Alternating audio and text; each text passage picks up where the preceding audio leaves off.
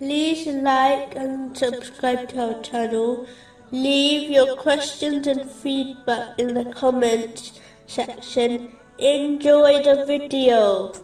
Moving on to chapter 7, verse 205. And remember your Lord within yourself in humility and in fear without being apparent in speech, in the mornings and the evenings, and do not be among the heedless. The remembrance of Allah, the Exalted, mentioned in this verse, encompasses all the levels of remembrance, namely, internal, silent remembrance, which includes correcting one's intention, so that they only act for the sake of Allah, the Exalted, remembering Allah, the Exalted, via the tongue, which is best achieved through the types of verbal remembrance mentioned in the Holy Quran and the traditions of the Holy Prophet Muhammad, peace and blessings be upon him. And finally, the most important level of remembrance is practically remembering Allah, the Exalted, by fulfilling His commands, refraining from His prohibitions, and being patient with destiny, according to the traditions of the Holy Prophet Muhammad.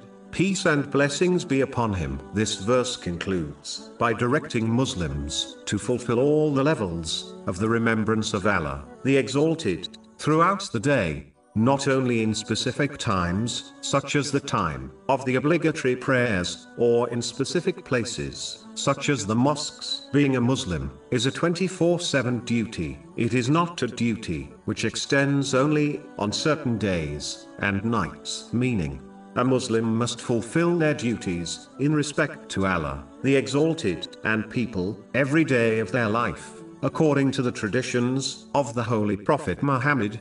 Peace and blessings be upon him. Cherry picking certain days and nights is a major reason why Muslims feel disconnected from Allah, the Exalted, as they only turn to Him occasionally. The truth is simple.